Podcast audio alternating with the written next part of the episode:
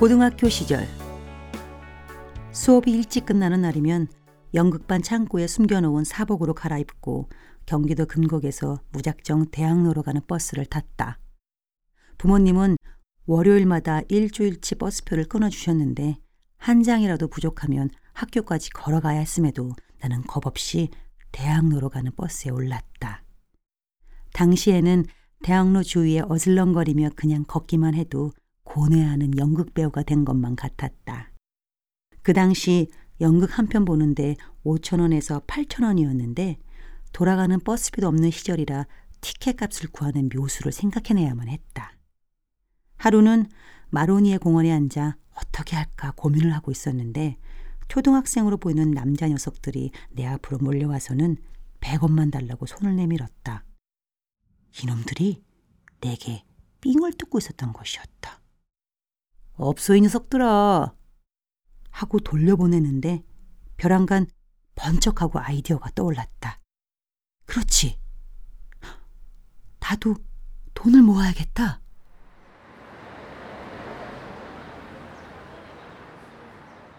거리를 두리번거리며 버스 정류장 앞에 사람들이 많이 있는 곳으로 갔다. 누가 좋을까? 아, 저기 아주머니는 사납게 생겨서 돈을 안 주실 것만 같고, 옆에 계신 할아버지는 돈이 없어 보이고, 그 앞에 뚱뚱한 남자는 말 잘못 붙였다가는 꿀밤이라도 한 대 맞을 것만 같다. 누가 좋을까? 한참을 두리번거리고 있는데 내 쪽으로 걸어오는 30대 후반의 회사원 아저씨가 인상이 좋아 보였다. 그래, 용기를 내서 말을 걸어보자.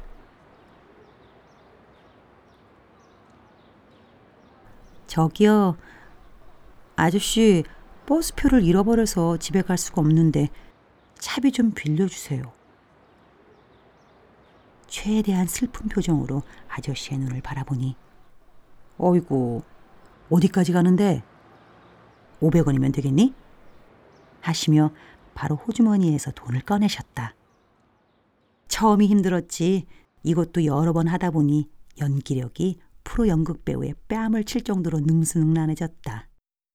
보통 회사원으로 보이는 아저씨나 언니들이 후하게 돈을 잘 주셨는데 간혹 못 들은 척하며 무시하거나 다른 곳으로 가는 분들도 계셨지만 나는 연극 한 편을 보겠다는 일념하에 여러 군데로 장소를 옮겨가며 삥을 뜯었다.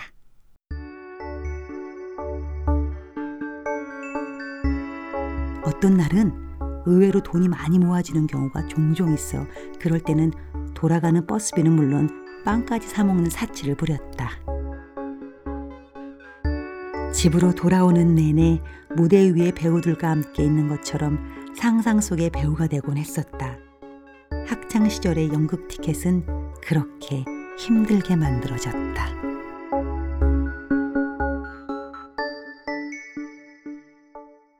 나의 연극 사랑은 고등학교 내내 이어졌고 학교 수업이 끝나면 연극반실에서 배우이자 연출가로 작품을 만들어가며 행복한 시간들을 보냈었다.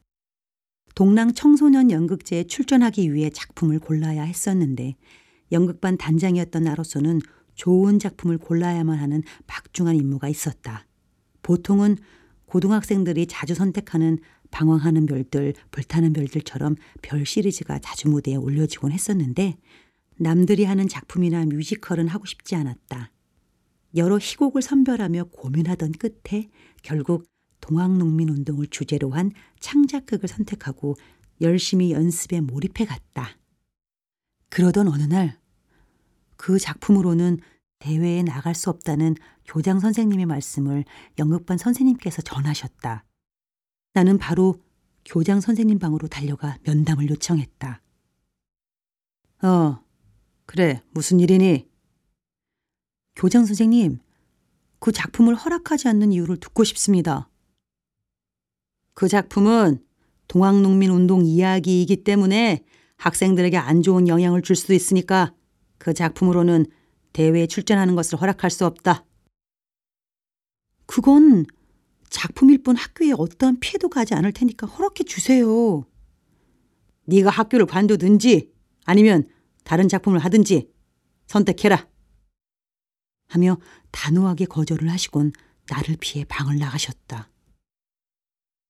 연극 연습은 이미 한참이나 진행되었고 대회까지는 얼마 남지 않은 상황이었기 때문에 중간에 작품을 바꾸는 것은 대회를 포기해야 하는 것과 마찬가지였다. 결국 그날 바로 혹시꽃이라는 작품으로 바꾸고 연습을 두 배로 하기 시작했다. 정신병원에 갇혀 있는 주인공을 가족들이 면회오면서 일어나는 해프닝을 담은 창작극이었는데 나는 정신병자 역할의 주인공과 연출을 맡았었다. 남은 시간이 얼마 없었기 때문에 난 밤늦게까지 연습을 독려했고 연극반 아이들 중엔 힘들어서 포기하는 아이들도 있었고 늦은 귀가로 부모님께 혼나서 못하겠다는 아이들도 생기기 시작했다. 연습할 시간도 부족한데 그만두겠다는 아이들까지 붙잡느라 나는 하루 24시간이 부족했다. 그렇게 치열하게 연습을 끝내고 우리는 대회에 출전했다. 얼마가 지났을까? 여느 때와 같이 아침 조회 시간에 운동장에 서 있는데 갑자기 김영숙 하고 내 이름이 불리어지는 것이 아닌가? 얼마 전 출전했던 연극대회에서 연기상을 받은 것이었다. 전교생의 환호와 따뜻한 박수를 받으며 난 상을 받으러 교단에 올라섰다. 교장 선생님의 무뚝뚝했던 얼굴은 상장을 건네주시면서 밝게 웃는 얼굴로 바뀌셨고 나는 지금도 교장 선생님의 그 미소를 잊을 수가 없다. 그 표정은 마치 내가 너한테 미안했다라고 말씀하시는 것만 같았다. 밤낮 없이 열정을 불태웠던 시간들. 내 평생을 통틀어 다시 한번 돌아가고 싶은 그때. 교장 선생님과 독대하며 주눅들지 않고 당당하게 말했던 그 겁없던 시절. 지금 그때가 무척 그립다.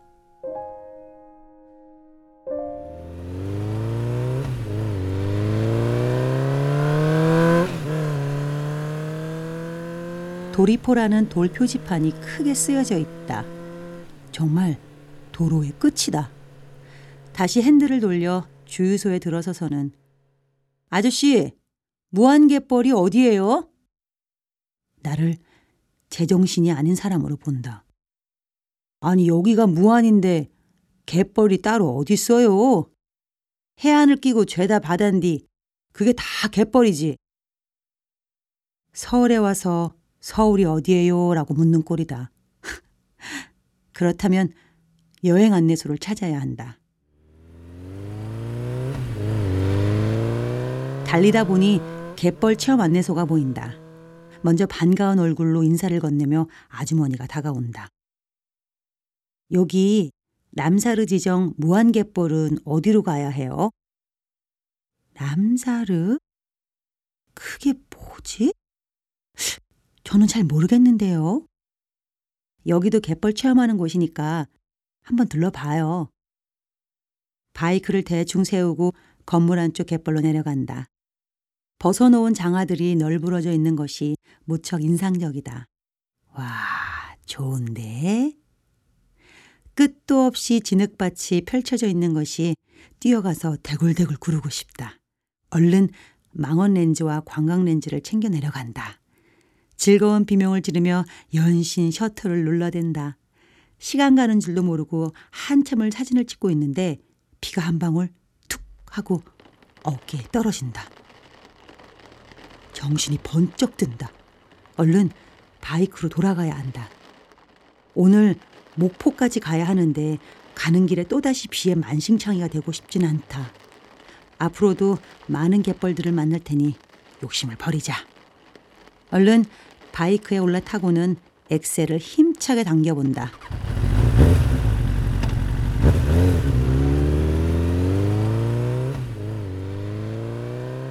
그렇게 한참을 달리다 보니 저 멀리 목포 시내가 보인다. 이틀 만에 보는 번화가가 이렇게 반가울 수가 없다. 일단 여객 터미널 근처로 가서 숙소를 찾아야 한다. 바이크를 세우고 어느 주차장으로 들어서는데 한 아주머니께서 이것저것 물으신다. 어, 어디서 왔는가? 그래갖고 어디로 간디? 아이고 못 오는 사람이요. 잘 길은 있고 무서 잘라고. 에 가만있어 봐잉. 그러시더니 직접 어디론가 전화를 걸어서는 내가 묵을 숙소까지 알아봐 주신다.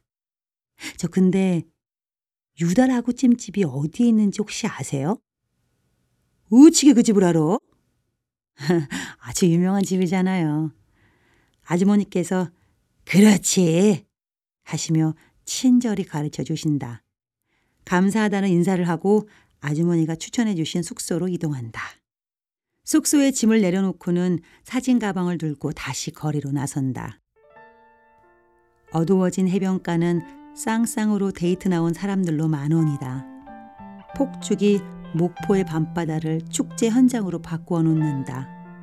길거리 카페에서는 7080 음악들이 계속해서 흘러나와 내 귀를 붙잡더니 가던 길을 멈춰 세운다. 세상은 너무나 모른다고 나보고 그 대학교 입학 시험 날 안성으로 가는 시외버스에 마치 전장에 나서는 장수처럼 비장하게 앉아 있다. 덜컹거리는 버스 못지않게 내 심장도 요란스럽다. 지금의 긴장감을 감추려는 듯 버스 터미널 밖에서 샀던 밤을 우구적 씹는다.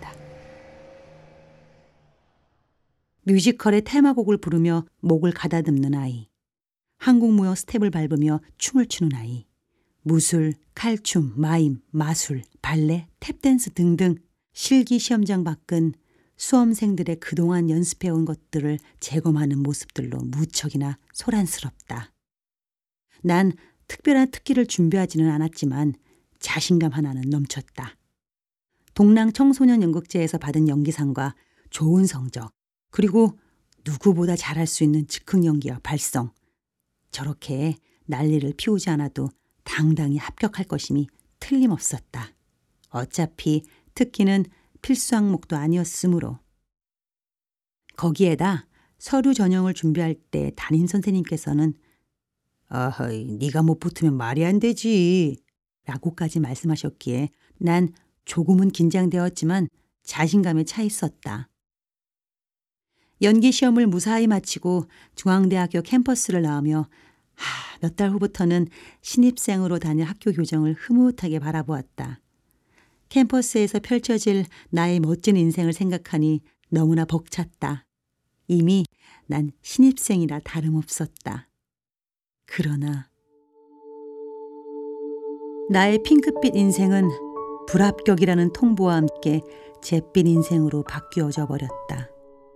그렇게 중앙대학교에 떨어진 충격으로 다른 대학은 아예 입학 원서조차 넣지 않았고 나를 안 뽑은 학교를 원망하며 꼭 대학에 다니지 않아도 멋진 배우가 될 수 있다고 스스로에게 다짐했다. 그리곤 곧바로 극단에 입단했다. 그 극단은 전부터 알고 지내던 선배의 극단이었는데 그곳에서 숙식을 해결하며 허드렛 일을 전담하는 신입 단원이 되었다. 그렇게 시작된 나의 극단 생활은 계속되는 흥행참패로 월급은 언제 받았는지 기억조차 나질 않았고 계속되는 무일푼의 생활은 나를 점점 지쳐가게 만들었다. 그것보다 더욱 힘들었던 것은 학벌로 뭉쳐지는 인간관계였다. 중앙대, 단국대, 한양대, 동국대, 그리고 서울예대 등으로 나뉘는 선후배 관계는 대학을 못 간 나를 너무도 초라하고 비참하게 만들었다. 그래, 가자. 대학에 가서 진지하게 공부하며 나를 단련시키자. 2년 후 서울예대 시험장. 길게 줄지어 앉아 있는 수험생들. 두근거리는 긴장감을 감출 수가 없다. 나도 나지만 옆에 앉아 있는 아이들의 한숨 같은 탄식이 터져 나올 때마다 내가 더 미칠 지경이다. 입시에서 떨어져 본 기억 때문인지 나답지 않게 자꾸 움츠러든다. 내 이름이 불려진다. 하늘을 향해 가슴을 들어 올려 심호흡을 하고 천천히 걸어 들어간다. 무대 중앙에 서 있는 나. 정면에 앉아 있는 교수들은 인간을 심판하기 위해 모여 앉아 있는 신화 속의 신들처럼 나를 잡아먹을 듯이 내려다본다. 침을 꼴깍 넘기며 대사를 시작한다. 허이! 그만! 어? 당황해서 그만 두 눈이 휘둥그레진다. 뭐지? 단 한마디 듣고 그만이라니. 준비해온 특기 있으면 해봐요. 네? 아, 저 따로 준비해 온 건 없는데. 어떡하지? 어떡하지? 아, 이번에도 떨어지면 안 되는데. 수만 가지 생각들이 잠깐 사이에 전쟁터의 총알처럼 이리저리 날아다닌다. 아, 그렇지. 시험을 준비하면서 들었던 소문에 윤복기 선생님의 여러분을 좋아하는 교수님이 있다는 기억이 번뜩 내 머리를 스친다. 이제 노래를 준비했습니다. 윤복희 씨의 여러분을 불러보겠습니다. 초조하고 뛰는 가슴을 간신히 진정시키고 노래를 시작한다. 내가 만약 외로울 때면 내가 위로해 줄게. 어, 어떡하지? 내가 만약 어, 키를 너무 높게 잡았다. 내가 눈물이 되리. 아, 어떡하지?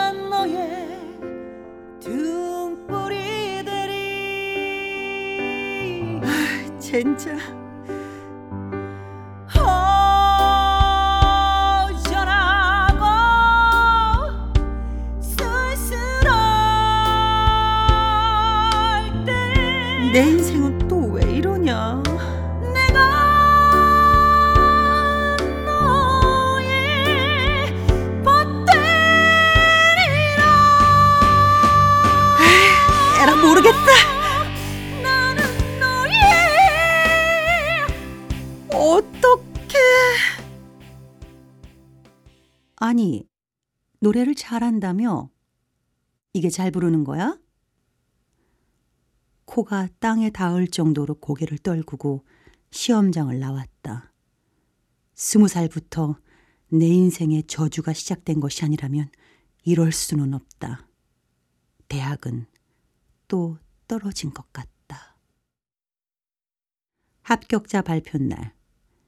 시험장의 악몽이 생각나 기대도 하지 않았지만 혹시나 하는 마음으로 전화기에 내 수험 번호를 눌렀다.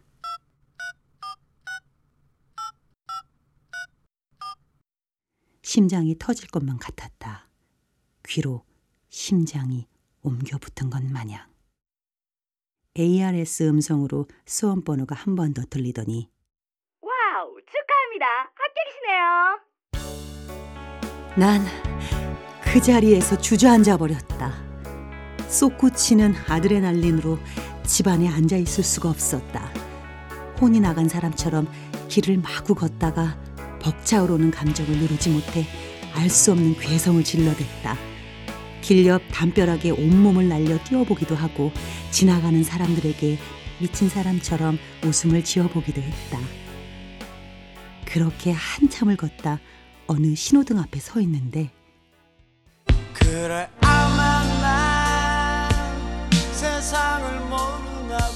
어디서 들려오는지 알 수 없는 들국화의 그것만이 내 세상이 마치 내 합격을 축하라도 하듯 길거리에서 꽝꽝 울려 퍼지고 있었다.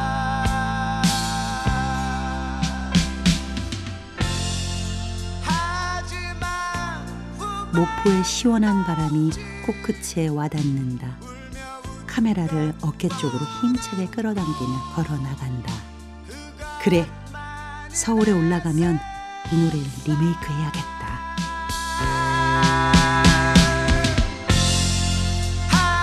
2009년 riding을 마치고 Retro and Ever라는 미니 앨범이 11월에 발매되었다. 내 인생에 가장 중요할 때마다 흘러나왔던 등급화의 그것만이 내 세상.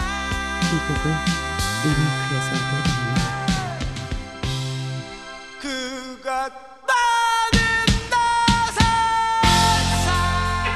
누구나 세상을 살아가면서 저마다의 사연 있는 노래 하나쯤은 있지 않을까?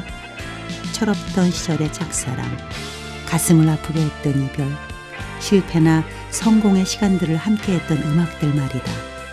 그것만이 내 세상은 바로 나에게 그런 노래일